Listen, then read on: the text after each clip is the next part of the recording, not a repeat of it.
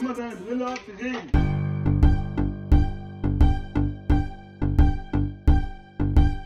Gonzo Podcast.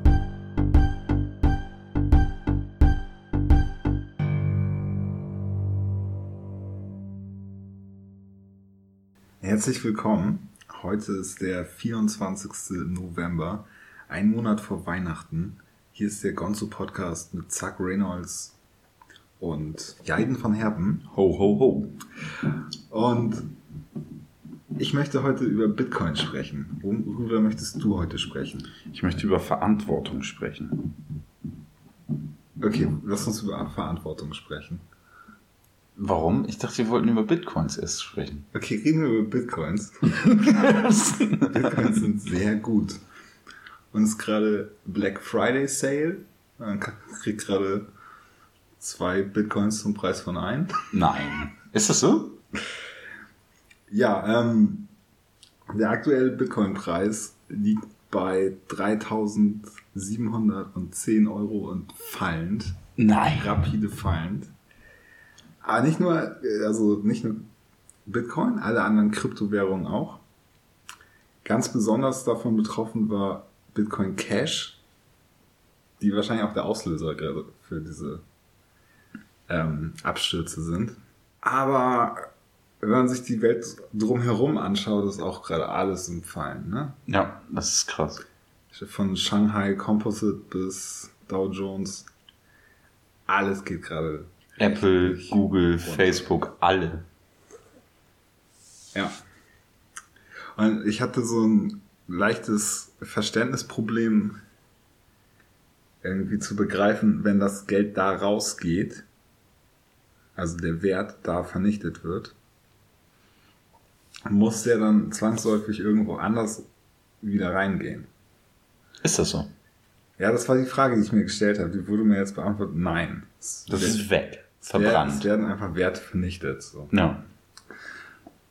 Wobei Wert in dem Zusammenhang ja auch so eine, so eine Zurechnung ist. Ne? Ja. Also so, gerade bei Aktien, so, du hast verschiedene Unternehmen und die sind entweder was wert oder auch plötzlich nichts mehr wert. Ähm, ja, Bitcoin gibt's gerade sehr vergünstigt. Und das ist kein Investmentrat. So.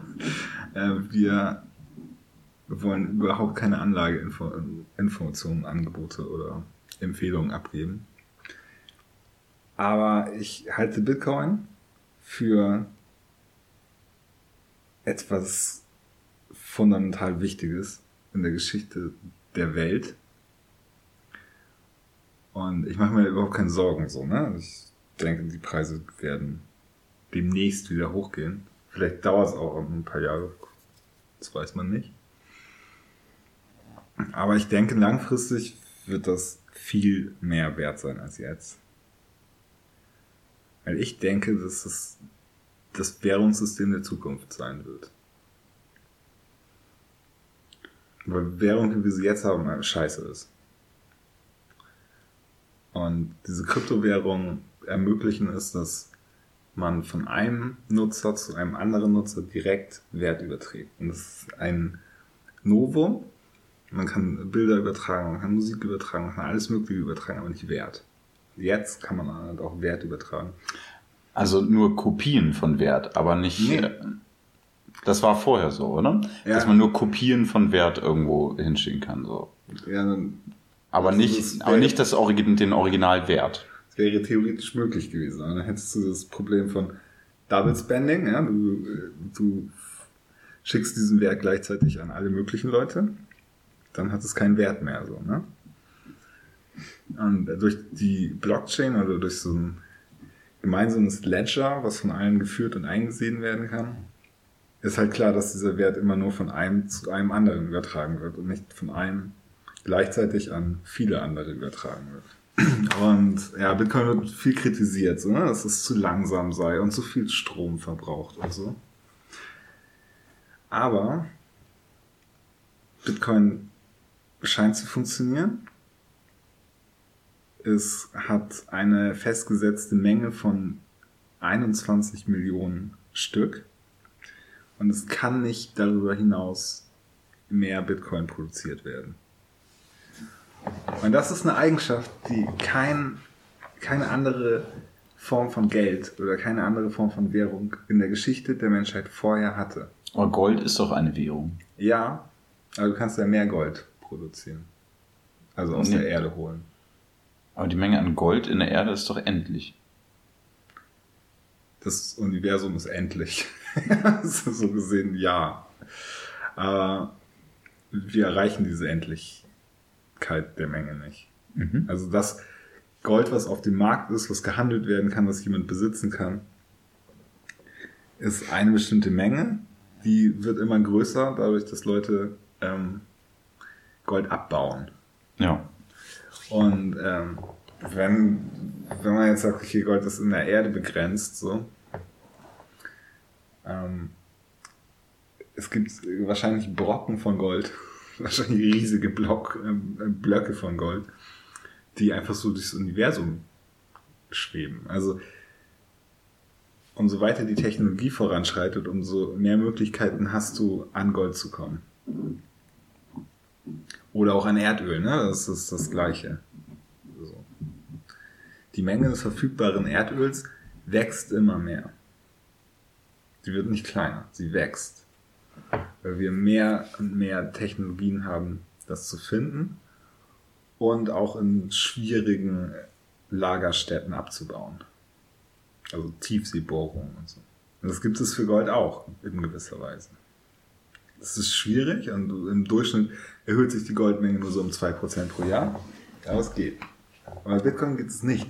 Also es ist die erste Währung, wo die Begrenzbarkeit mathematisch einfach festgeschrieben ist und man es nicht mehr verändert. Sag nochmal, warum das so wichtig ist. Wenn wir in die Geschichte gucken, dann haben wir immer wieder Herrscher, die zum Beispiel Goldmünzen prägen. Also Münzen, die sind von außen Gold, sind von innen auch Gold und da ist das Gesicht von dem Herrscher drauf. Das ist wie ähm, eine Portionierung von Gold erstmal. So, ne? Also du hast dann verschiedene Münzen, du weißt, die sind alle gleich groß, alle gleich schwer, die sind alle das gleiche Wert und das steht auch noch drauf, was die wert sind. Und alle Herrscher in der Geschichte haben dann irgendwann angefangen, den Goldgehalt in ihren Münzen oder den Edelmetallgehalt in den Münzen immer weiter zu reduzieren. Also am Ende hattest du äh, irgendein Metall, wo außen Gold drum war oder so. Und damit haben die dann irgendwelche Sachen finanziert, Kriege oder so. Ne? Aber am Ende hat das dazu geführt, dass die Münze, die du in der Tasche hast, weniger wert ist. Mhm. Und jetzt gerade haben wir ein Fiat-System. Da gibt es überhaupt keinen äh, Metallwert in deinem Geld. Das ist einfach nur, was die Regierung sagt, was die Geldmenge sein soll. Ähm, und das Geld ist nicht, nicht gedeckt durch irgendwas. Na, also du brauchst nicht irgendwie Gold in einem Tresor, um den Gegenwert dann als Geldscheine auszugeben. Du kannst einfach die Geldscheine machen. Und du kannst immer mehr Geldscheine machen. Und das machen die gerade. Wenn du dir die, den Haushalt der USA anguckst, es dauert irgendwie noch sieben Jahre, dann bezahlen die für ihre Schulden nur an Zinsen, ohne die Schulden irgendwie abzubezahlen. Ähm, so viel wie für ihr Ver Verteidigungshaushalt. Und das bedeutet quasi, dass die ganze Wirtschaft auf Pump läuft. Und wenn du sehr viele Schulden hast, dann willst du irgendwann einfach das Geld entwerten. Viel in Umlauf bringen, damit Geld weniger wert ist, dass deine Schulden auch weniger wert sind und du sie gleich bezahlen kannst. Also zum Beispiel die USA haben so und so viel Trillionen Dollar an Schulden. Sie können die einfach drucken und damit abbezahlen. Dann sind die Schulden weg. Aber weil sich die Geldmenge dann so erhöht hat, ist der Wert eines einzelnen Dollars dann geringer geworden. Und das kann man bei Bitcoin nicht und deswegen ist das eine super Technologie, die die Welt verändern wird. Stimmst du mir dazu? Ich stimme dir zu. Wollen wir stattdessen über Verantwortung reden?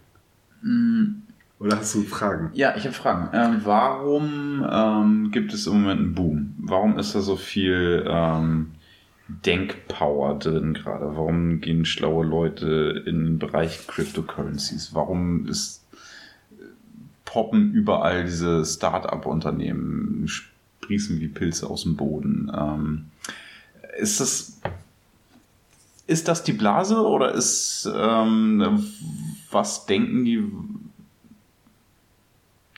wie schnell das passieren wird, dass das unsere globale Weltwährung sein wird? Oder ist es das, was alle denken? Oder es gibt's, oder sind, sind wir dazu radikal? Oder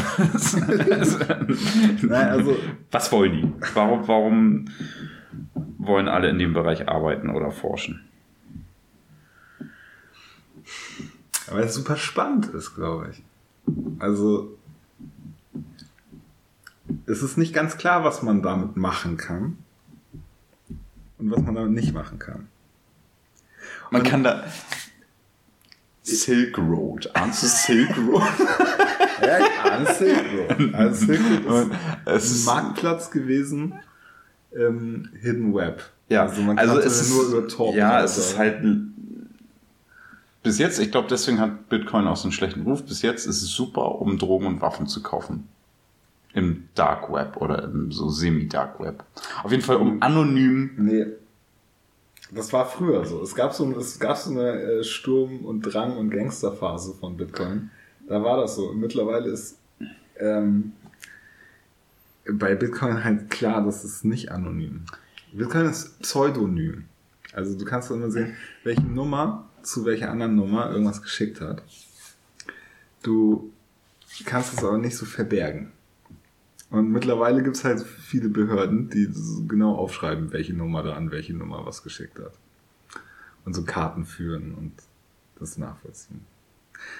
Wenn man sich jetzt illegale Drogen im Netz kauft, sollte man das nicht über Bitcoin machen. Da gibt es andere Währungen, ne? Monero und so. Das, Hm. das geht alles. Aber nochmal auf deine Frage. Also, es gab vor einem Jahr so diesen Boom. Bitcoin ist enorm hochgegangen. 20.000 ungefähr. In Dollar Werten. Und das war das eine Blase, die geplatzt ist. Das passiert in der Entwicklung von Bitcoin ständig. Das ist bestimmt das fünfte Mal oder so. Das ist eine Blase derart hochgeht und dann der, derart platzt. Und in der Industrie es eine Blase oder ist es einfach nur ein Peak? Ich meine, das sind schon extreme Werte, die da Ja, bei einem einzelnen Bitcoin irgendwie ähm, unterschiedlich waren. Aber Ja, das, ähm, ja, das ist so, ja, pieken und abstürzen, pieken und abstürzen. Aber nicht ganz abstürzen, sondern immer so 85% abstürzen. Und wenn du immer wieder eine 25-prozentige Steigerung hast in deinem Wert, ist das halt enorm. Und jetzt nochmal zu den ähm, Raten. Also die, die Rechenleistung, die dahinter steht, ähm, die potenziert sich alle paar Monate, oder? Also die, die multipliziert sich alle paar Monate. Das ist, Also wenn es man wird sich- immer mehr Rechenpower, die dahinter steht. Das heißt, die immer mehr Leute. Bitcoin anguckt, in diesem Jahr jetzt, allein 2018, wo der Preis halt kontinuierlich immer weiter gefallen ist, äh, ist die Rechenleistung einfach wie so eine ziemlich gerade Linie so nach oben gestiegen. Das ist unglaublich viel. Und es steigt immer mehr.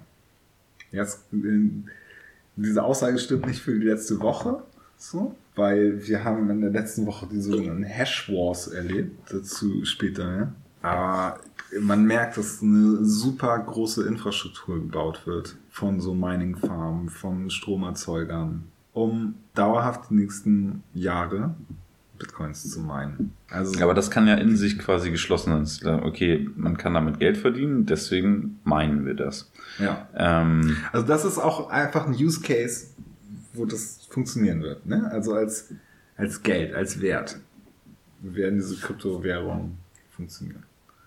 Wenn man sich so Währungen wie Ethereum anguckt, dann ist die Frage, was können die alles noch? Ja. Können, sie, können sie unsere Regierung ersetzen? Können sie äh, Firmen machen? Können sie virtuelle Firmen machen, wo niemand drin arbeitet, die niemandem gehören, aber die trotzdem Dinge tun? Mhm. Ähm, können wir damit irgendwelche Spiele spielen, gamblen, den Klimawandel lösen, alles Mögliche. Also das, was die Leute sich da vorstellen, dass das alles kann, ist so allumfassend eigentlich. Und diese Tech-Industrie produziert auch immer irgendwelche Buzzwörter, mit denen sie Produkte verkaufen. Und das ist, ist zum Beispiel künstliche Intelligenz, selbstlernende Maschinen, Blockchain und oder von ein paar Jahren das Internet of Things. Damit kann man halt Geld verdienen. So. Interessant ist, dass dieses Buzzword Blockchain gerade wieder auf so einem abfallenden Zweig ist. Also das ist nicht mehr so das Aktuellste und verkauft sich nicht mehr so gut. Es hat ja. sich besser verkauft, jetzt nicht mehr so gut. Mhm.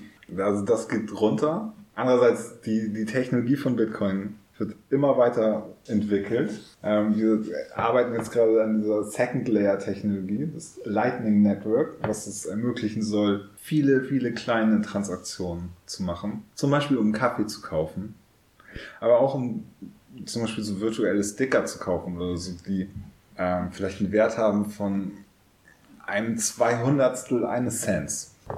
Und die verkaufst du dann halt irgendwie ein paar Millionen Mal und dann machst du dann auch dein Geld.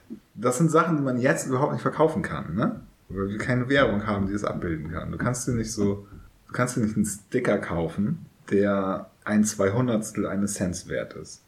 Das kannst du nur machen, wenn du einen Cent dafür bezahlst. Ja. Und mit diesem Lightning Network würde das gehen.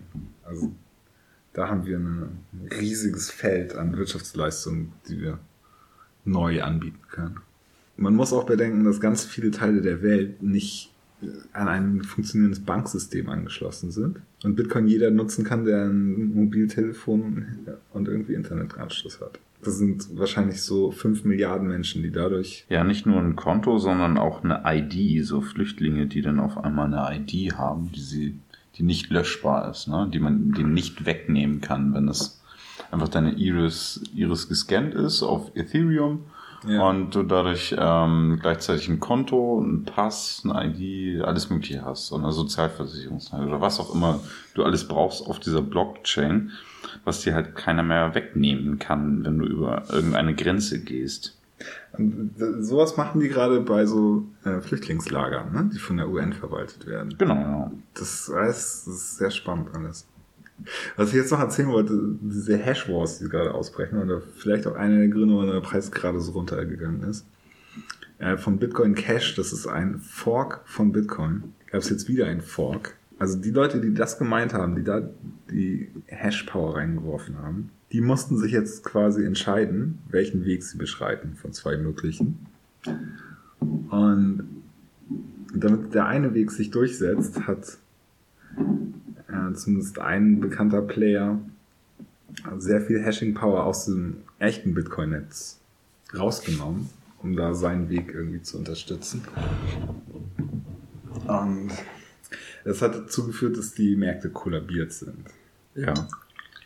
Deswegen gibt es Bitcoin gerade sehr billig. Ja, sollte man zuschlagen. Auch wenn wir keine Ratschläge verteilen.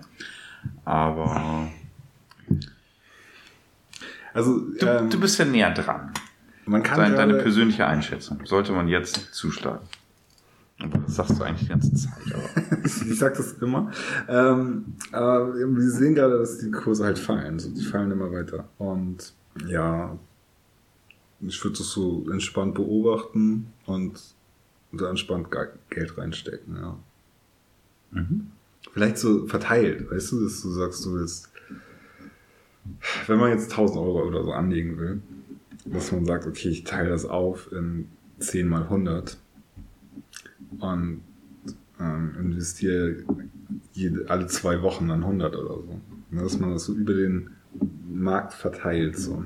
Ja, und halt auch unterschiedliche Coins, ne? Das ist schwierig. Warum? Hm, also ich kann mir nicht vorstellen, dass Bitcoin wertlos wird und weggeht. Das kann ich mir nicht vorstellen, weil bei vielen anderen Coins. Aber ist es nicht zum Beispiel vorstellen. logisch, dass Dubai Coin, dass das hochgehen wird? Nee. Warum nicht? Warum sollte das hochgehen? Ja, weiß nicht, weil die das nutzen werden, massiv für alles Mögliche. Warum Oder? sollten die das nutzen? Du meinst, die möchten lieber Bitcoin nutzen? Jeder möchte gerne Bitcoin nutzen. Das ist sehr, das ist sehr demokratisch. So. Wir sehen gerade in Venezuela, dass die Regierung da eine Kryptowährung einführt und die Leute dazu bringen will, diese Kryptowährung zu benutzen. Hm. Und dass die Leute lieber Bitcoins benutzen. Oder ein paar andere Währungen, also dezentrale Währungen, die nicht dieser komischen Regierung in Venezuela gehören. Und äh, was ich sehr spannend finde, ist, dass der Iran gerade vom SWIFT-Netzwerk abgekoppelt wurde. Das waren diese Sanctions, von denen Trump sprach am 5.12., äh, Ja. 11. Und die können jetzt nicht mehr so richtig große Geldmengen über das Bankensystem empfangen und verschicken. Und da hat die Regierung schon gesagt, dass sie ähm, Bitcoin als völlig legal ansehen. Und im Iran kann man einen Bitcoin für ungefähr 270 Euro kosten meinen, weil Cool. die Energie da so billig. Also ich bin sehr gespannt, was der Bitcoin-Markt im Iran macht und überhaupt alles. Also ich, äh, Bitcoin ist das spannendste The- Thema unserer Zeit gerade, finde ich. Ja, finde ich gar nicht. Was findest du spannender? Ich finde spannend äh, Social Media, weil das ähm, wirklich alles komplett ändert und wir noch nicht wissen, wie man damit umgeht. Wenn auf einmal jemand ausbricht und ähm, nicht mehr diplomatisch arbeitet, sondern äh, Sachen raushaut über Twitter und andere damit herausfordert, auch Sachen über Twitter rauszuhauen. Ja. Und ähm, dadurch Andrea Nahles jetzt auch bei Twitter ist seit heute. ja, und das halt Diplomatie, das, das hat schon seinen Sinn. Und auch so diese Sprache, die hat auch seinen Sinn. Einfach da, damit die Leute nicht ihr Gesicht verlieren und damit nicht weniger Chaos irgendwie in so einer globalisierten Welt äh, entsteht. Und das droht uns gerade zu entgleiten ein bisschen, finde ich. Ich glaube, die größte Gefahr sind gar nicht mal so äh, irgendwelche Kampagnen oder so, die jetzt irgendwie die Russen ähm, auf Facebook machen vor irgendwelchen Wahlen. Das ist, glaube ich, richtig doll gefährlich. Aber so die größte Gefahr ist, dass Diplomatie ähm, über Twitter funktioniert. Jetzt habe ich den Namen gerade leider nicht von, von dem großartigen pakistanischen Premierminister. Der ist super, weil der die ganze Zeit am Twittern ist und sich überhaupt nichts von Trump sagen lässt und halt sofort zurückfeuert, was irgendwie er auch nicht gewohnt ist und was andere auch nicht gewohnt sind. Aber es ist halt schon hart so. Ne? Ich meine, ja, Pakistan ist, ist ein schwieriges Thema, sag ich mal so. Ne? Aber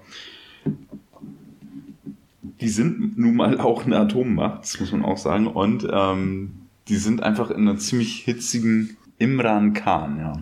Ähm, die sind auch in, einfach in einer ziemlich hitzigen Ecke und ähm, ja, sitzen da ja auf so einem brodelnden Vulkan, so eigentlich, ne? Also der Ja, jeden. Moment äh, Atomar bewaffneter, brodelnder Vulkan. ja. Und ähm, ja, das ist schon krass, das sind so aus. Und ich meine, ja, Also dass zum Beispiel Osama bin Laden da so lange irgendwie unentdeckt, in Anführungszeichen, direkt neben so einer Militärbasis äh, wohnen konnte, es ist schon, ja, auffällig, sag ich mal so, ne? Hat er so ein bisschen recht, ne? Aber trotzdem muss man das einem quasi Verbündeten oder beziehungsweise es ist besser, nicht komplett mit Pakistan verfeindet zu sein, sondern so zu reden am Tisch. Und äh, wenn man gleichzeitig so hinter den Kulissen ficken die sich eh alle gegenseitig. Ich habe so, eine Story von so einem lustigen CIA-Agent, der gleichzeitig mit dem pakistanischen ähm, Geheimdienst irgendwie für den pakistanischen Geheimdienst gearbeitet und für den indischen Geheimdienst, so was ein ziemlich fieses Dreieck ist. So. Und was dabei für eine Scheiße rauskommt, so wenn wie manche Leute ihr Leben organisiert kriegen, ne? Ja, aber ich glaube so, ja, Agenten sind, glaube ich, werden von, oft von mehreren Leuten bezahlt, oder? Ja, das glaube ich auch. Also du siehst als eine Gefahr äh, Social Media ist Social eine- Media Nutzung von Machthabern. Nee, nicht von, von Machthabern, ja, aber natürlich auch von ähm, Machthabern, die, die das steuern, also mein, Meinungen steuern und so natürlich auch. Also wir von den denken viele, Akteuren, viele. von Ich den denke, denke das, ja, genau, ja. Und also es gibt Ja, wobei man sagen kann, das eine ist eine große Hoffnung, also Bitcoin ist eine große Hoffnung und ähm, das andere ist eine große Gefahr eher. Ne? Ja, Weil so viel, ich habe viel Positives an Social Media gesehen, aber so die positiven Sachen, die fallen so ein bisschen ins Hintertreffen, sag ich mal so, ne? Weil irgendwie Gibt es irgendwelche krassen Vereinigungen? Also was funktioniert ist auf der Straße zum Beispiel so. Ähm, wenn du gerade mal ähm, nach Frankreich guckst zum Beispiel. Ähm, also kannst du Aufstände da auf jeden Fall organisieren oder äh, herausbrechen so. Also so. Ja, und wenn ich jetzt zum Beispiel Putin wäre, so, dann würde, also es fällt einem nicht schwer, die Franzosen zum Protestieren zu bringen. Nein, zwei gute Argumente sogar noch hat, so dann. Die sind sowieso immer am Demonstrieren. Also es ist auch eigentlich keine, keine, keine Meldung wert. Irgendwie. Äh, meine Frau meinte das heute, dass ähm, eines der ersten Sachen, die man auf ähm, Französisch lernt, ist La Grève. La Grève. Ja. Streiken.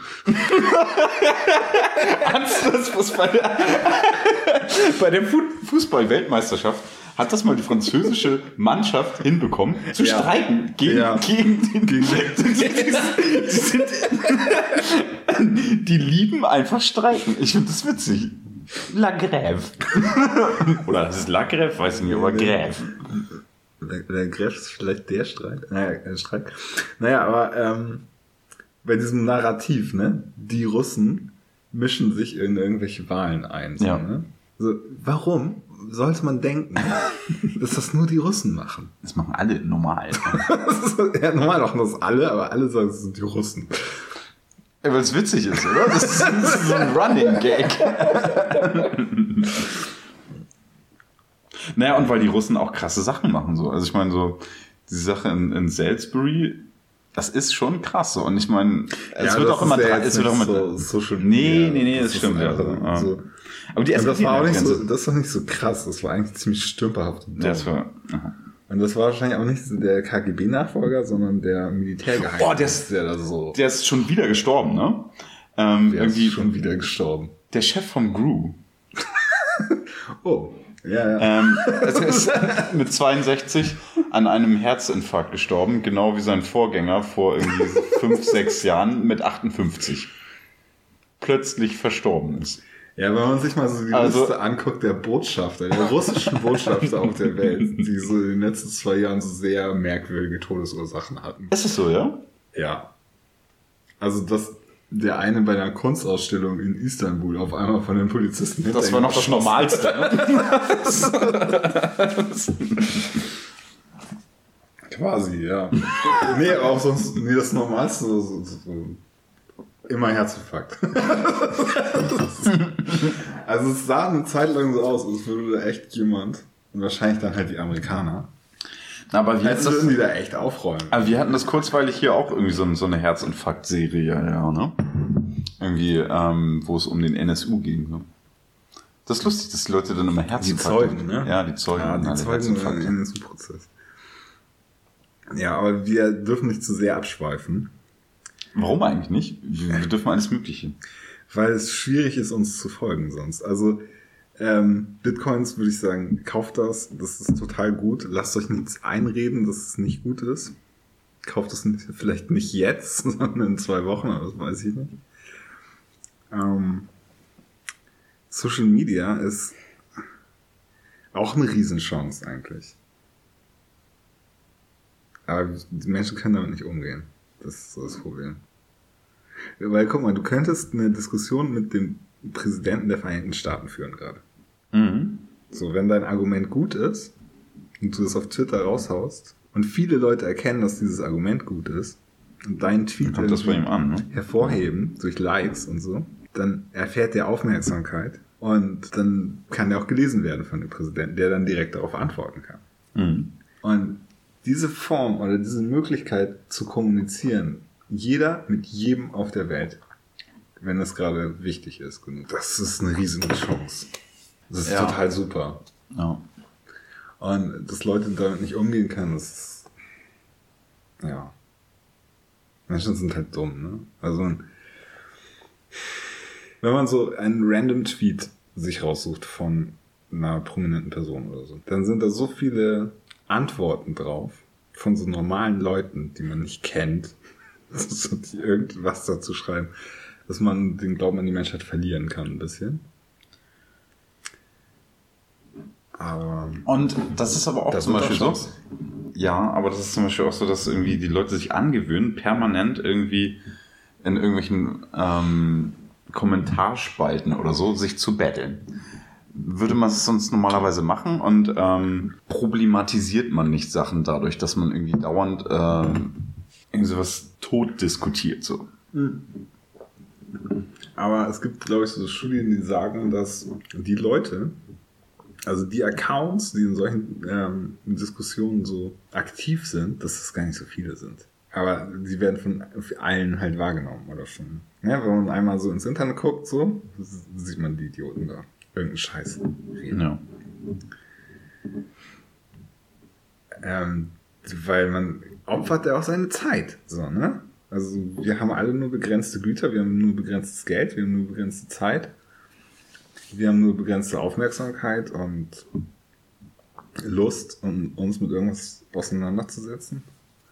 Und die Leute, die sie im Internet irgendwelche Scheiße die ganze Zeit komplett durchkauen. Unglaublich, ne?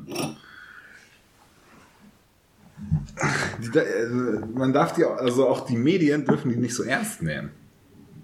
Ich glaube, die Medien, also die, die so, die klassischen Medien, ja, die Mainstream-Medien, Die machen da mit. Das ist das Problem. die verstehen das nicht. So, das ist nicht deren Generation. Und es hat sich so eingespielt, dass man so, dass es einen Nachrichtenwert an sich hat, was zum Beispiel gerade bei Twitter passiert.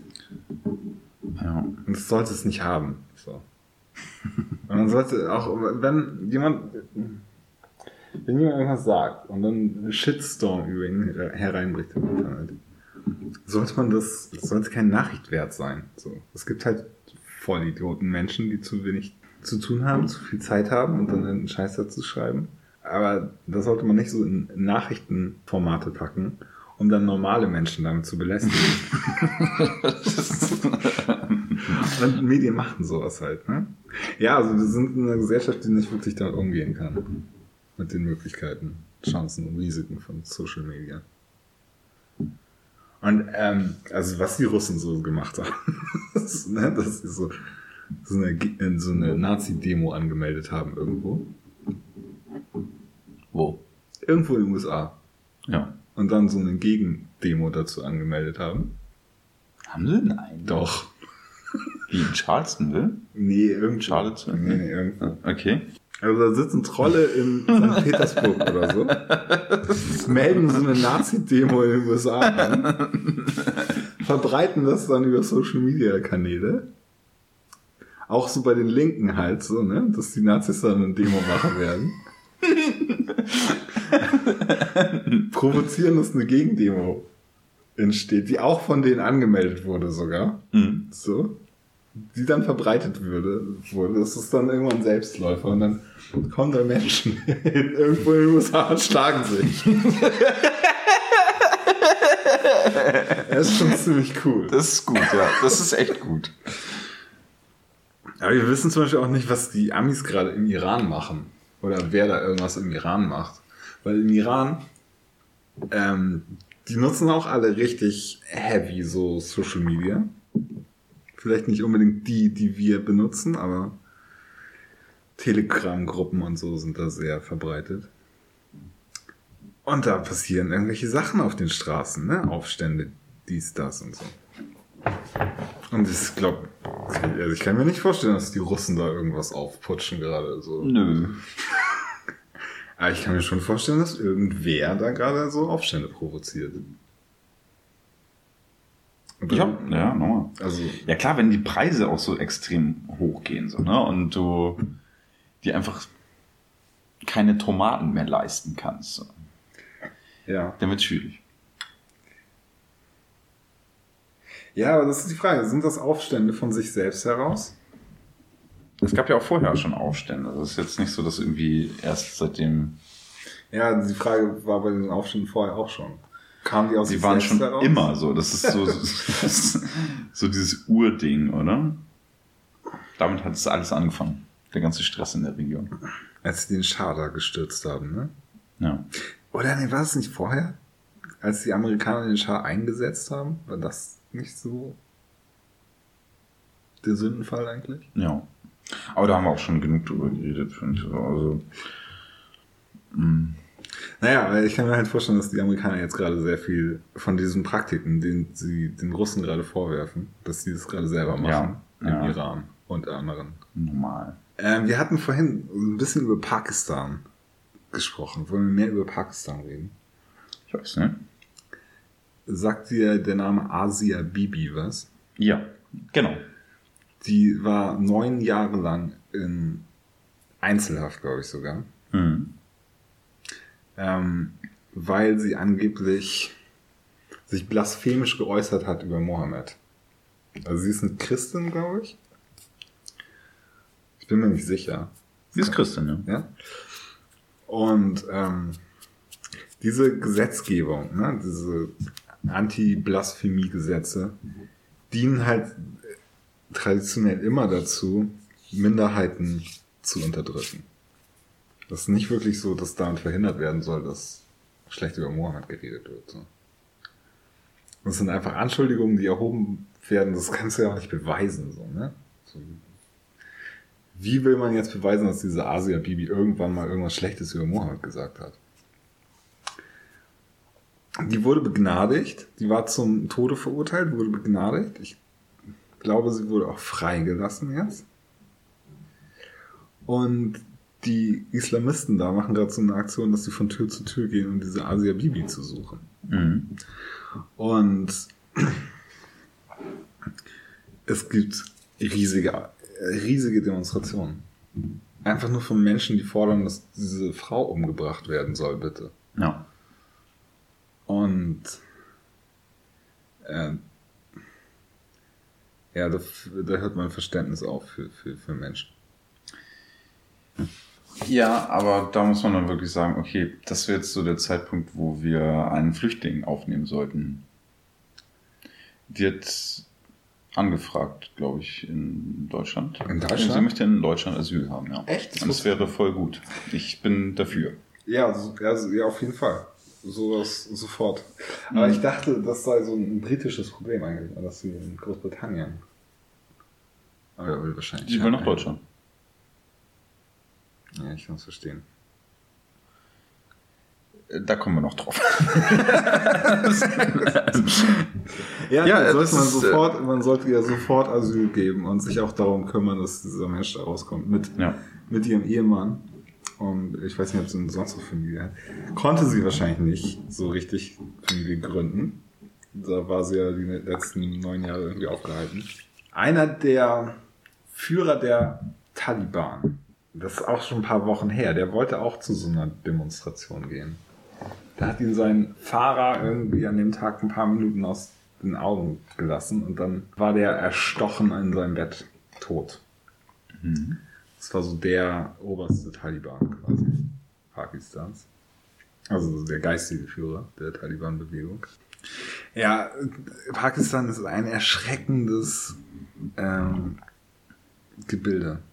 Also es sind unglaublich viele Islamisten. Und es ist auch nicht ganz klar, zum Beispiel der pakistanische Geheimdienst, Und zwar der andere Islamisten als hier. So gegen die Islamisten ist oder wie sehr der aus Islamisten besteht. beides, ja. Ja, also, Also der, der ist so ambivalent. So, ne? Ja. Also du findest da beides. So.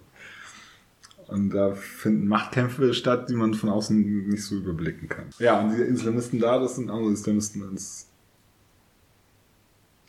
ja, wenn, hier so. Also, Ja, die nehmen ihre ähm, krassen Oldschool-Maschinengewehre und ähm, geben sich zu Fuß über so ganz alte Pfade nach Afghanistan, um da Menschen zu töten. ja. Ähm, hast du mal diese Doku gesehen von Peter Schollatur, wie er das äh, so deren Truppenbewegung beobachtet? Das ist richtig witzig, aber deswegen, das ist halt so das, weswegen seit Jahrtausenden man Afghanistan nicht einnehmen kann, weil so diese Pashtunenstämme dann halt einfach überall so durch die Berge auf so winzigen Pfaden ähm, völlig dezentral alle zu Fuß dahin latschen so.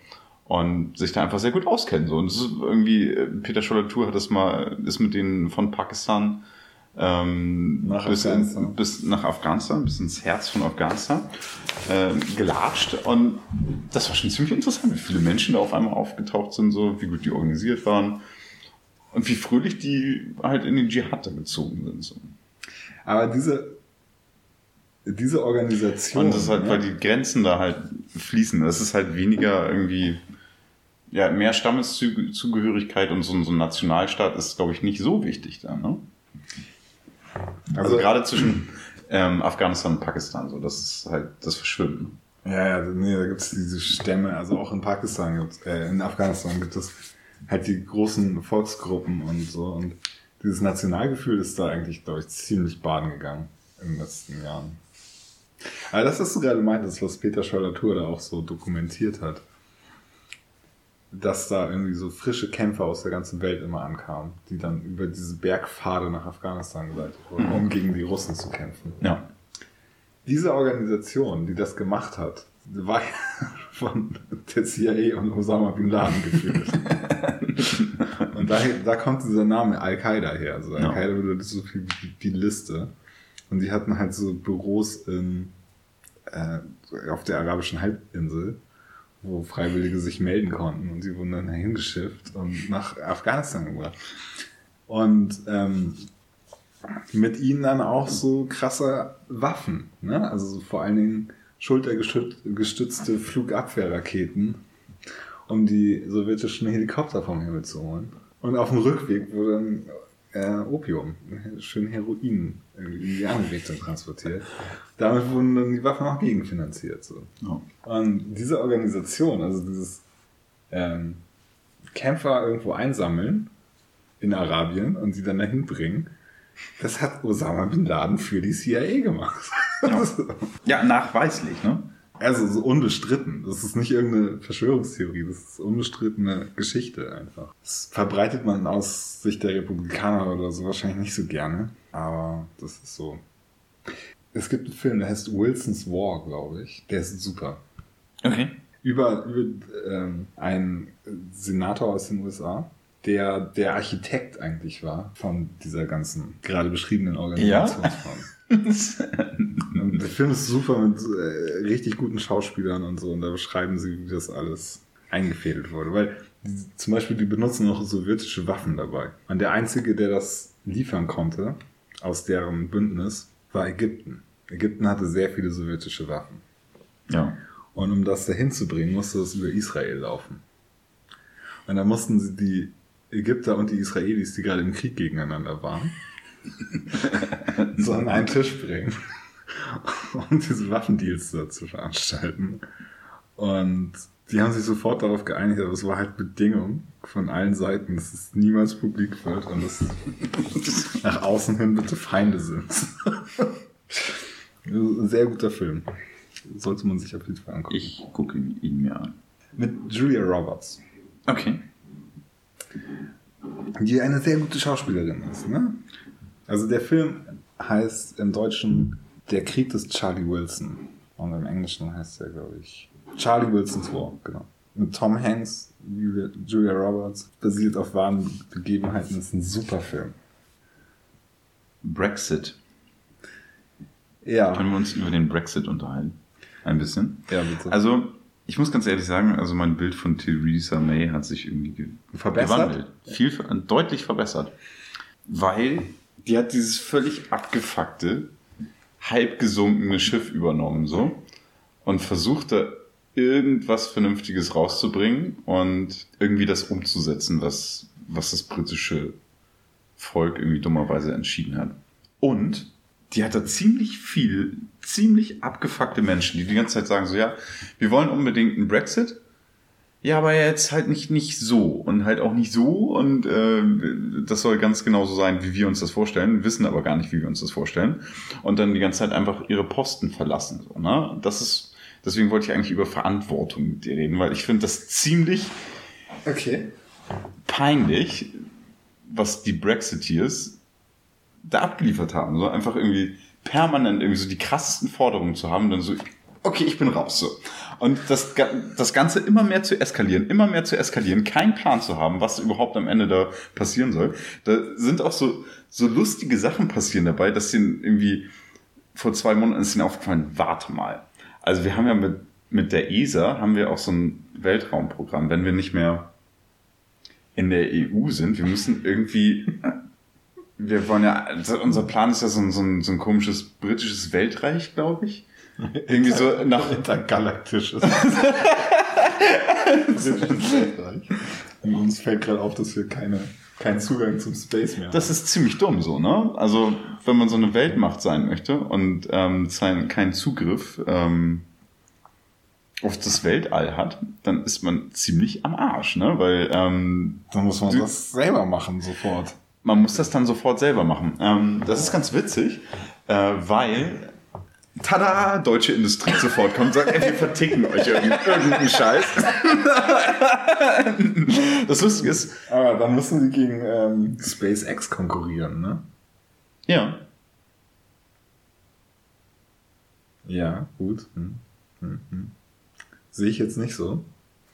Also sie sind da am Dealen. Okay, gut. Ähm, ist auf jeden Fall lustig, dass denen das irgendwie dann so auffällt. So, oh scheiße, warte mal ganz kurz. So, wenn wir keine Satelliten ins All schießen können und das irgendwie überhaupt gar nicht, überhaupt gar nicht mitspielen in diesem Spiel, dann sind wir von allen Informationen. Das ist ziemlich dumm, wenn man irgendwie keinen Zugriff darauf hat, oder? Ja. Ähm, aber es gibt offensichtlich in Großbritannien Kräfte oder so das, die politische Meinung, dass No Deal das Beste ist. Mhm. Ach, die Briten sind auch so oh, fertig. Oh, ich habe nie so jemanden gesehen, so der bei so Aktivisten an so einen Stand kam. Also ein junger Mensch kommt von so, bei so Aktivisten an so einen Informationsstand. Die Aktivisten waren andere junge Menschen, die dafür kämpfen, dass es ein zweites Referendum gibt und ja. dass die drin bleiben und so. Und er kam da an und so, ja, Brexit finde ich gut. Brexit bedeutet doch, dass wir drin bleiben. Ja, das habe ich auch gesehen. oh Gott. Das ist so am Arsch. Oh mein Gott. Aus seinem Gesichtsausdruck. Das ist völlig leer, ne? Also, das war aber auch irgendwie in so einer Gegend, wo alle einfach für Brexit sind. Und er immer gehört haben, so, ja, yeah, Brexit, Brexit. Und als sie gesagt nein, das bedeutet, wir gehen raus. also, aber du kannst richtig so bis, bis an seinen Hinterkopf gucken. So, Wie es so arbeitet. Das ist richtig geil. das ist richtig gut. Oh Mann. Ähm, ja, aber wir hatten ja auch irgendwie, als wir über, den über das Jahr 2020 geredet haben, hatten wir auch über den Brexit geredet und ob es eine Übergangsphase gibt. Und ähm, es das, gibt einen. Das ist was, worüber sie, die sich gerade so aufregen, so, dass es keinen richtigen, keinen echten Brexit gibt, so, sondern wegen der Übergangsphase. Wegen der Übergangsphase und weil man die ähm, unendlich verlängern kann. Genau, ich hatte gesagt, es gibt keine Übergangsphase in unserem Podcast da. Genau, ja. Es ähm, gibt aber doch eine. Naja, die gab es da noch nicht, das haben die gerade verhandelt. So, es ist so, ähm, okay. Das ist, das ist dieses Papier, über das sie da äh, diskutieren. Das ist ja das. Dieses Papier führt so eine Übergangsphase ein. Ja. Genau. Das ist der Deal, okay. den Theresa May mit der EU ausgehandelt hat. Und den finden die Brexiteers scheiße. Und ähm, ja, ich, ich habe kein, ich weiß nicht, was die wollen. Ich habe keine Ahnung, was die wollen, aber so, der Deal ist scheiße für die Briten so, aber der Brexit ist einfach scheiße. und also kein Deal, Alter, das ist, das ist unvorstellbar. Was passiert, wenn die keinen Deal haben? Wenn es keine Zollvorschriften gibt, keine äh, die dürfen nicht über EU-Territorium fliegen oder bei uns landen oder sonst irgendwas. Das ist unvorstellbar. Wie kann, wie kann man so blöd sein? Wie kann man so doof sein und das feiern? Ich habe neulich mit einem guten Freund von uns beiden gesprochen, der die Meinung vertreten hat, äh, das wird einfach weitergehen wie bisher. Die werden Business as usual machen. Und er meinte, so dieser hart Brexit, dass dann auf einmal alles stehen bleibt und so. Das wird nicht passieren. Leute werden ja. weitermachen einfach. Das, das Ding ist, ich habe die Theorie gehört, das geht nicht. Du kannst das nicht mehr trennen. Das ist nicht mehr möglich in dieser globalisierten Welt. Wenn, wenn, wenn, ja, wenn, wenn, die Briten, wenn die Briten das jetzt wollen, dann bedeutet das für die Steinzeit so. Und das heißt, das ist nicht möglich. Es ist nicht möglich, äh,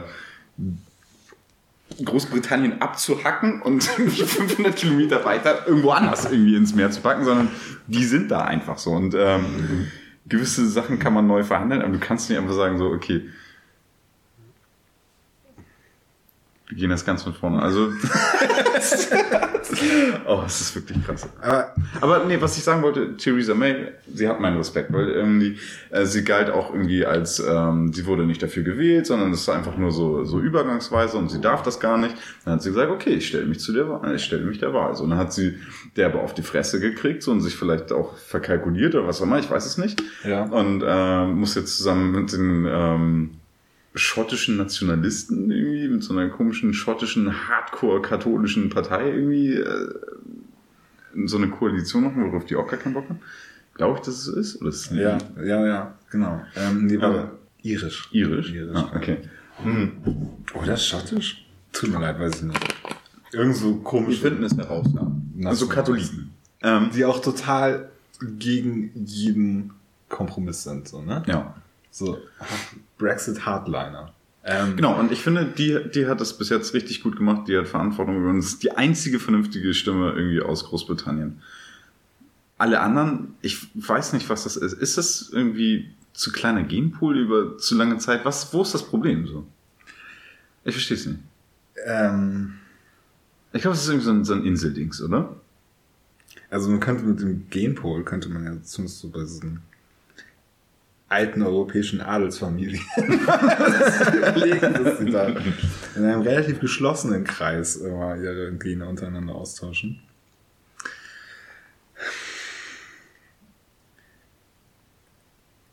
Großbritannien hat, glaube ich, ein psychologisches Problem. Dieses Wissen, dass sie ein Imperium waren. Das krasseste Imperium. Das allerkrasseste Imperium. Eig eigentlich das krasseste der Geschichte. Und vor allem, ja, und auch das, ähm, Das das, Schlauste. Die hatten nicht nur Globale. richtig viele und richtig wichtige Kolonien, sondern die haben alle Geld abgeworfen. So die Franzosen oder wer auch immer so. Ja, dann hatte man halt eine Ko- Kolonie gehabt, so, weil musste man so. Ja, war so, das war- war schick, ne? Ja, auch Deutschland brauchte auch so einen Platz an der Sonne, ja, ne? ja, und Belgien.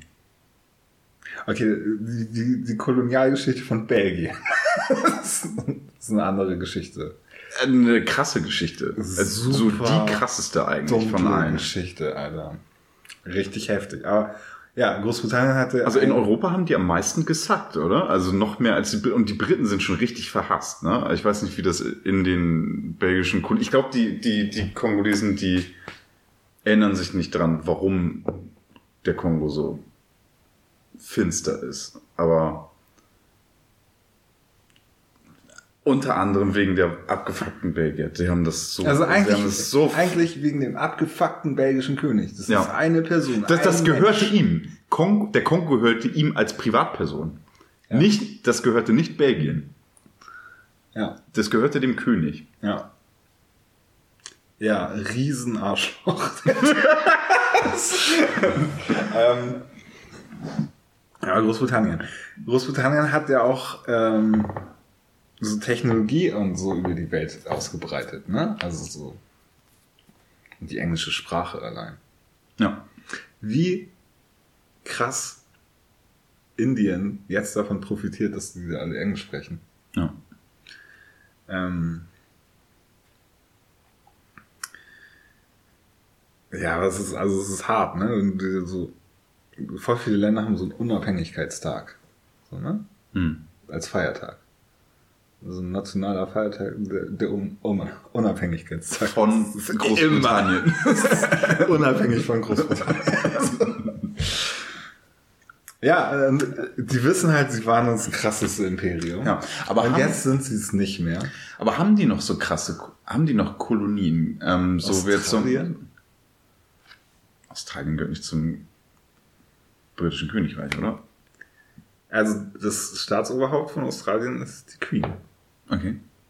Also, äh, ja, zum Königshaus gehört es irgendwie. Nicht zum Staat, also nicht zu Ah. Großbritannien. Schon wieder irgend so ein, so ein abgefucktes Königsdings. Ja, es gibt halt dieses Com Commonwealth. Ne? Mhm. Das ist so ein Staatenverbund und die die Herrscherin, nicht die Herrscherin, also das Staatsoberhaupt, das offizielle Staatsoberhaupt der Commonwealth-Staaten ist die Queen. Das ist schon ziemlich hart, ne?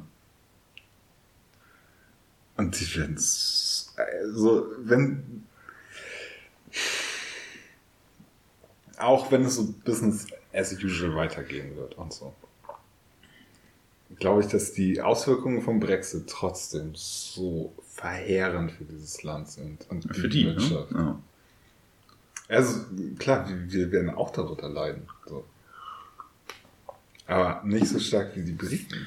Ja, wir werden da politisch drunter leiden und die werden da finanziell drunter leiden, glaube ich. Ja, wobei, wenn du genug Finanz Finanzen hast, dann kannst du das politisch auch regeln. So. Das ist Sehe ich gerade nicht so. Und da bilden sich so Ungleichgewichte irgendwie in, in Europa. Italien geht gerade voll ab.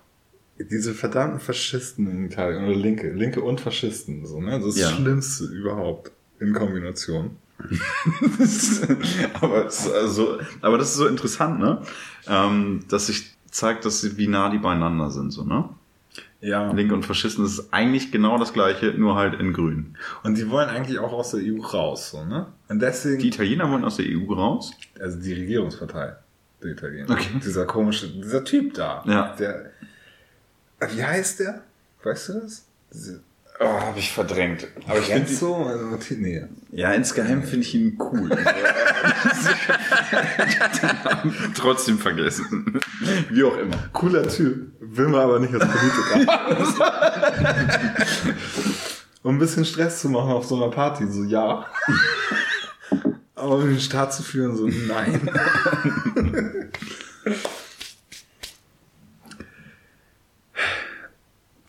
Ja, nee, die EU wird es ohne Großbritannien nicht leichter haben. Oder wir Deutschen werden es ohne die Briten in der EU nicht leichter haben. Nee. Also ich hoffe, das, das dauert auch nicht das, so das lange. Das ist ja auch das, was die ähm, Briten sehr kritisieren ist an dem Deal, ist, dass ähm, die die Nachteile haben, als wären sie in der EU geblieben, nur dass sie überhaupt gar kein Stimmrecht mehr haben. Ja, hallo. Ja, also wobei, nein. Die Kritik, äh, die da auch so zitiert wurde in den sozialen Medien, Nachrichten und so, bezog sich auf die Übergangszeit.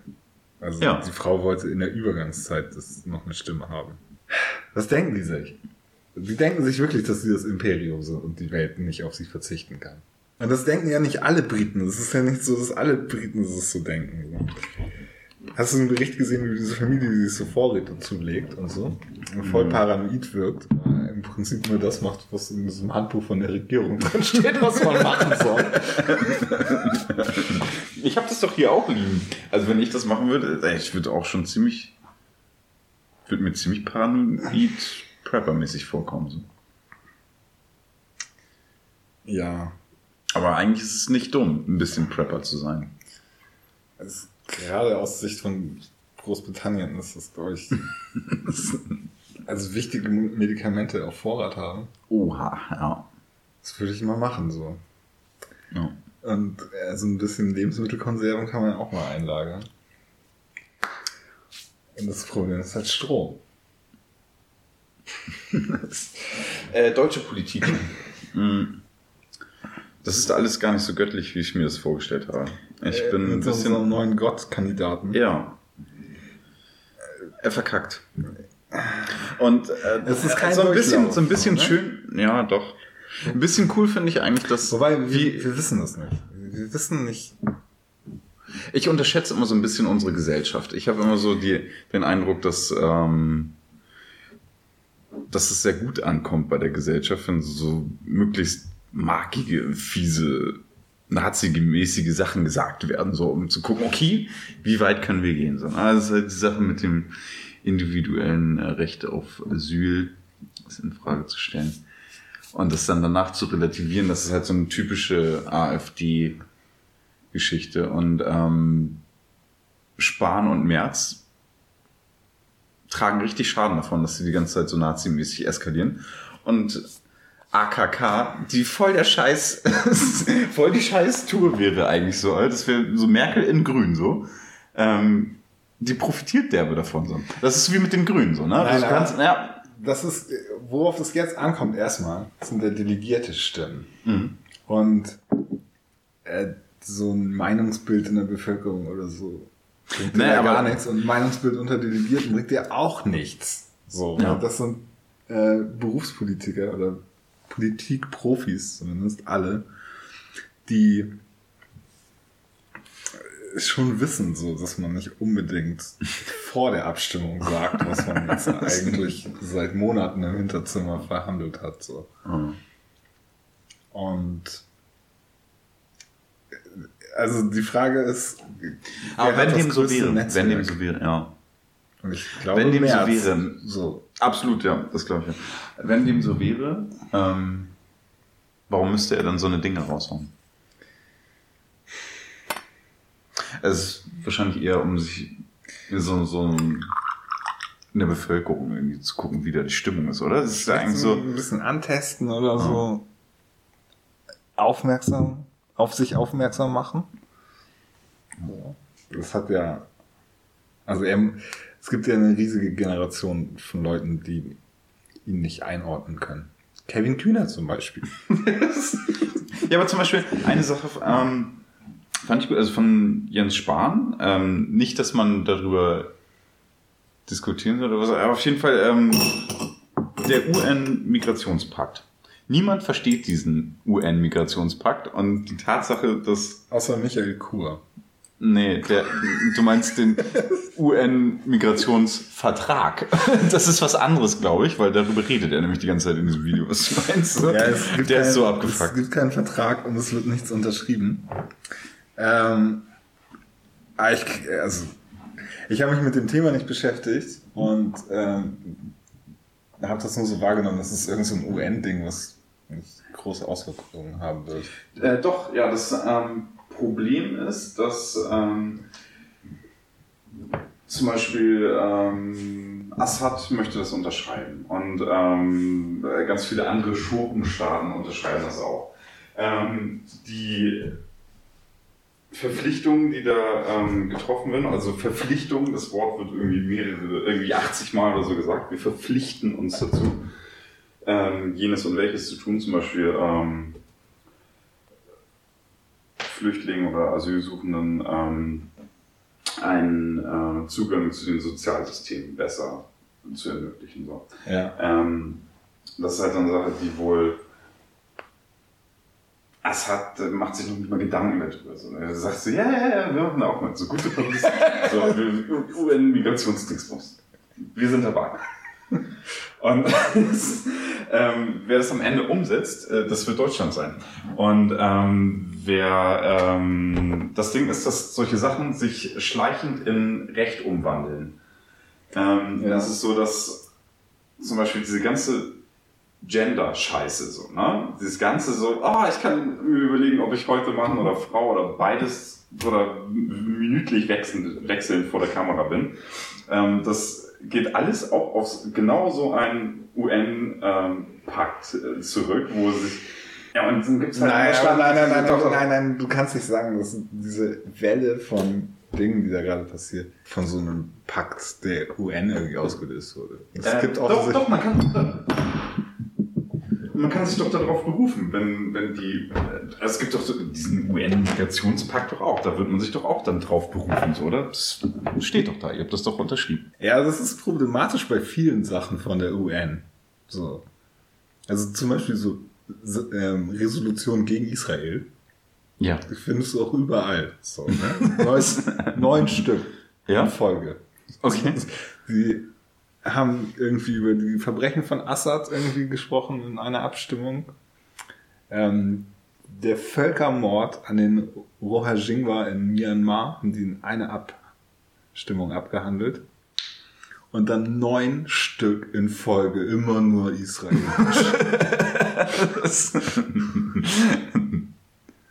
So, und wenn du dann irgendwie ankommst mit so, ja, hier, guck mal, der, die UN, ähm, der UN-Rat für das und das sagt das und das in der Stellungnahme. Das ist nicht so viel wert, immer. Also man muss die UN sehr kritisch sehen, glaube ich. Und Ja, aber es gibt halt Staaten, die sowas dann ernst nehmen und sagen, okay, wir, wir verpflichten uns dazu und wir halten uns daran. Und es gibt halt so sehr, sehr viele Staaten, die sagen so, wir haben Ja gesagt und interessiert uns ein Scheiß. Ähm, und so, das zu sagen so, man will eine internationale Lösung damit haben, wie, also es gibt halt, wie viel? Wie viele Menschen sind gerade auf der Flucht? Ich glaube, so irgendwie ein Siebtel aller Menschen oder so sind, es sind unglaublich viele Menschen einfach auf der Flucht. So, das ist ein Problem, was man nicht wegdiskutieren also kann. wir haben auch wahrscheinlich nicht, 7,6 Milliarden Menschen und wahrscheinlich mehr als eine Milliarde Menschen sind in irgendeiner Form gerade auf der Flucht genau, ja. oder Flüchtlinge. Ähm, und zu sagen, man, man löst das Ganze global, ist eigentlich voll die gute Idee. So, ne? Man sagt so, ähm, wie, wie möchten wir damit umgehen? Erstmal, erstmal so ganz grundsätzlich, ne? Die UN ist ja auch eine super Idee. Ja, Also, dass man eine UN hat, ist, ist super. ja. Und dass die dann irgendwelche globalen Sachen löst, ist auch so eine super Idee. Und dann scheitert es. Also so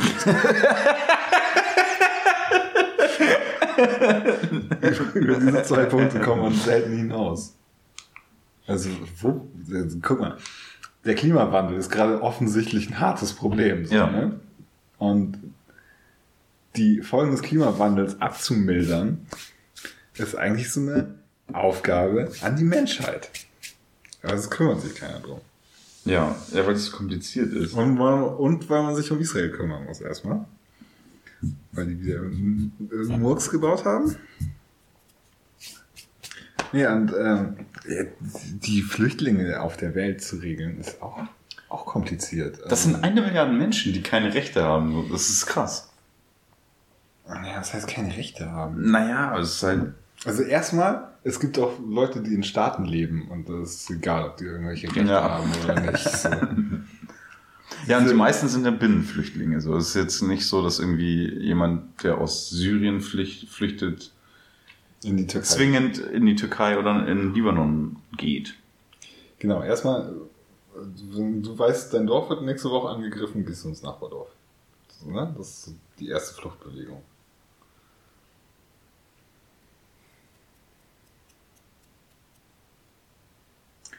Und ähm, wenn so Kriegsverläufe irgendwo sind und so, dann wechselt man oft den Standort. Erstmal so im Land. Und versucht dann aber langfristig da irgendwie rauszukommen, äh, wenn man keinen Bock mehr hat. Aber das ist so im, Kriegskonfliktfall, so, ne? Viele Leute werden ja auch dadurch vertrieben, dass sie kein Wasser mehr haben. Oder zu viel Wasser, dass ihre Inseln verschwinden. Oder ähm, dass sie einfach in so einer so strukturschwachen Region sind, dass sie da verhungern. Ja. Boah, der Jemenkrieg ist so eklig, Alter. Und Ja. das ist so eine fiese humanitäre Katastrophe. Ähm, die haben die zerbomben da Krankenhäuser reihenweise, die ähm, systematisch wird die äh, Lebensmittelzufuhr ähm, blockiert so und ähm, die verrecken entweder durch Bomben oder durch Verhungern. Und dieser Krieg wird ähm, auf der einen Seite eigentlich nur von Saudi-Arabien geführt. Ne? Also es gibt da eine Koalition, eine saudisch geführte Koalition, aber das, eigentlich ist es nur ein Teil der Familie der als Haus. Und da geht es auch nur darum, nicht verlieren zu können. So. Also es ist im Prinzip so, dass man diesen Konflikt nicht militärisch gewinnen kann. So. Naja. Putin hat erstmal gezeigt, dass das geht. Also man kann Konflikte so weit militärisch gewinnen, dass man die Realität festschreibt. Hm.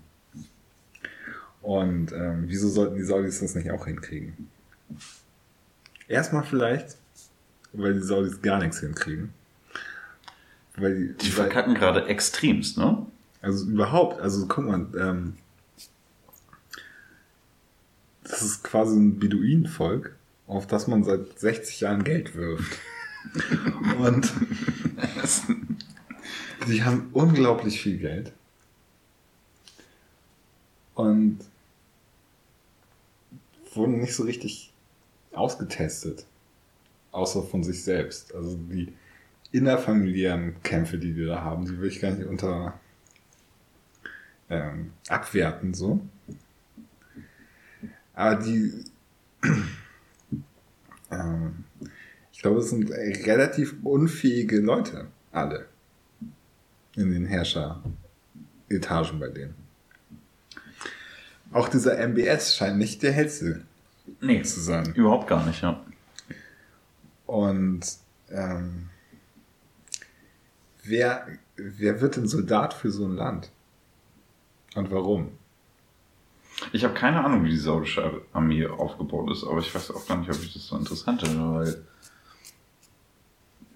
dieser, es, sind, es gibt, nicht, es gibt nicht so viele Saudis. Entweder du gehörst zu diesem Königshaus, dann ähm, willst du bestimmt nicht mit so einer Kalaschnikow irgendwo in der Wüste rumrennen. Nein, wie gesagt, da hatten wir schon mal drüber. Das ist so eher so ein Herrenvolk, was ähm, anderen sagt, wie sie Sachen bauen und einem bringen sollen. Ja, das heißt voll, also eine Familie ist das. Ne? Also, ja. Ein Haus, also mehrere Clans, so. Das sind ähm, 140.000 Menschen, die zu diesem Königshaus gehören. Also, ne, das sind Strukturen da drin, die man sich überhaupt nicht vorstellen kann von außen, so. Und dann ist, ist da halt irgendwie so dieses Volk, dieses normale Volk, was da lebt. Das relativ klein ist. Und dann ganz viele Gastarbeiter und so. Und ich kann mir nicht so richtig vorstellen, wie die ihre Armee zusammen rekrutieren. Warum denn nicht? Das ist doch auch völlig egal, oder? Ich meine, Nein, guck mal, ich glaube, du findest immer ähm, bei den Amerikanern zum Beispiel so fähige Leute, die für dieses Ideal irgendwie aufs Schlachtfeld gehen wollen. ja, aber so richtig, richtig viel wird so von Söldnerarmeen gemacht. Ja, und genau. das sind, das sind halt einfach so, Und so stelle ich mir die saudische Armee auch vor. Ja. Das sind einfach Leute, aber du sind- kannst dir es in richtig, richtig gut kaufen. Wenn du jemandem 1000 Dollar am Tag gibst, dann kannst du schon richtig gut auswählen, wen du da haben willst. Und dann hast du da Leute, die sehr, sehr gut töten können. Und auch verrot genug sind, um das einfach immer zu machen. Ja. Ich glaube nicht, dass es ein technisches Problem gibt für die Saudis, eine Armee aufzustellen. Aber du musst.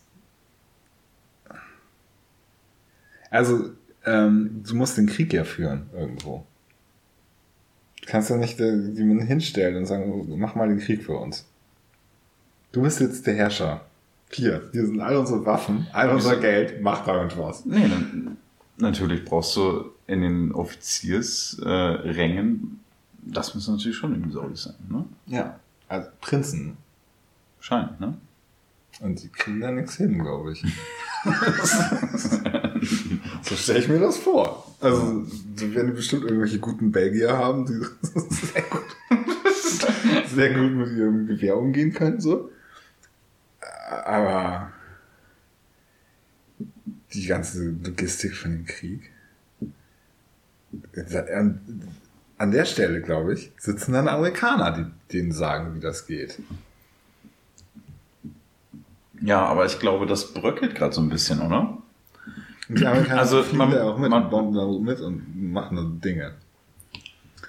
Irgendwelche SEAL-Teams, die so rumlaufen und irgendwie Leute Ja, die wollen halt- so. Den Iran platt machen auf Biegen und Brechen, ne? Und das machen die auch im Jemen. Das ist nämlich das Schwierige an der ganzen Situation. Ja, und dann sind wir dann wieder im Treibsand der nahöstlichen Verschwörungstheorien. Warum? Ähm, ja, weil es von außen halt nicht so ganz klar ist, wer da wo irgendwie die Strippen zieht und die Interessen hat. Wobei, okay, man, also man kann das so darstellen, es gibt den Iran, der unterstützt die Houthi-Rebellen und die Koalition der Araber, äh, Saudi-Araber, die dagegen kämpfen. Und dann ist die Frage, wie, wie, äh, bewertet man das moralisch? Sind die Houthi-Rebellen, sind das so Freiheitskämpfer? Also, was wollen die eigentlich? Ist das sowas wie die iranische Version vom Islamischen Staat? Es ist ganz schwierig, sich da auf irgendwelche Informationen zu verlassen in dem Bereich, weil Die sind alle eingefärbt. Alle Informationen, Normal, die du normal. von da bekommst, sind eingefärbt. Und ähm, teilweise gelogen und es ist alles immer viel, viel, viel komplizierter, äh, als man so denkt. Also ich glaube, das ist eine sehr westliche Vorstellung, äh, Blickweise darauf zu gucken und sagen, okay, da sind zwei Akteure, die gegeneinander Krieg führen. Das ist, glaube ich, nicht das, wie der Nahe Osten funktioniert. Es ist einfach so ein Chaos. Es passieren Dinge. Und, ähm, Leute kämpfen gegeneinander, die nicht unbedingt so sichtbar Feinde sind und andere kooperieren an manchen Stellen, obwohl es so aussieht, als seien es Feinde. Aber die humanitäre Katastrophe, die da stattfindet, ist ganz schlimm. Irgendwie, ich glaube, 750.000 Leute, die da Also die Frage würde sich ja stellen, wenn die, wenn die Saudis jetzt sagen, okay, ach scheiß drauf, ihr habt gewonnen, so. Wir gehen jetzt, wir ziehen uns hinter unsere Grenzen zurück. Also die Saudis gewinnen da gerade, ne? Also Nee, sehe ich nicht so.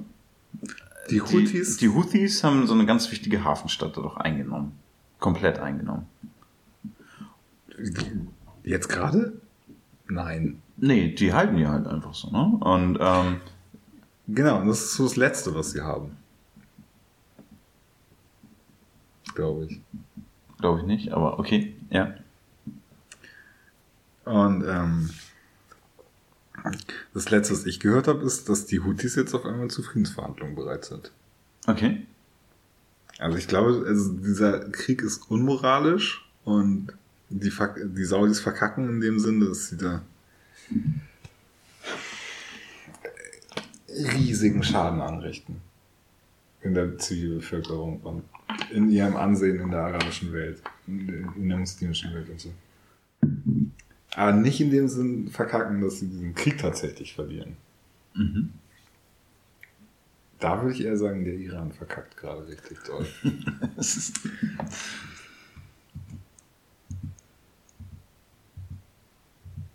Und es ist aber ähm, erschreckend.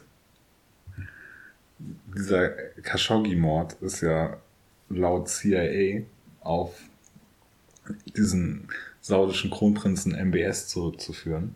mhm.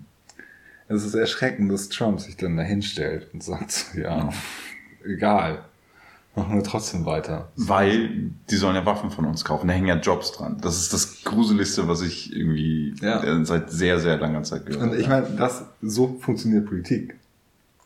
Man ja, sagt das das, war immer nicht, so. ja. Aber man sagt das nicht. ja.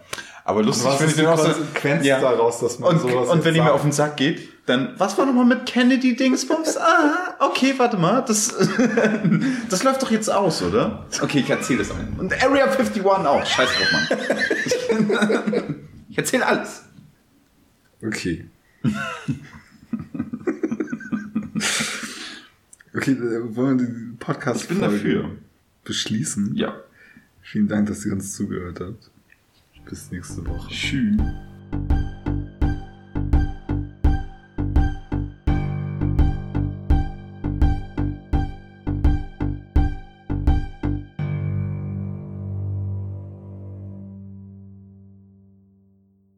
Stay woke, bitches.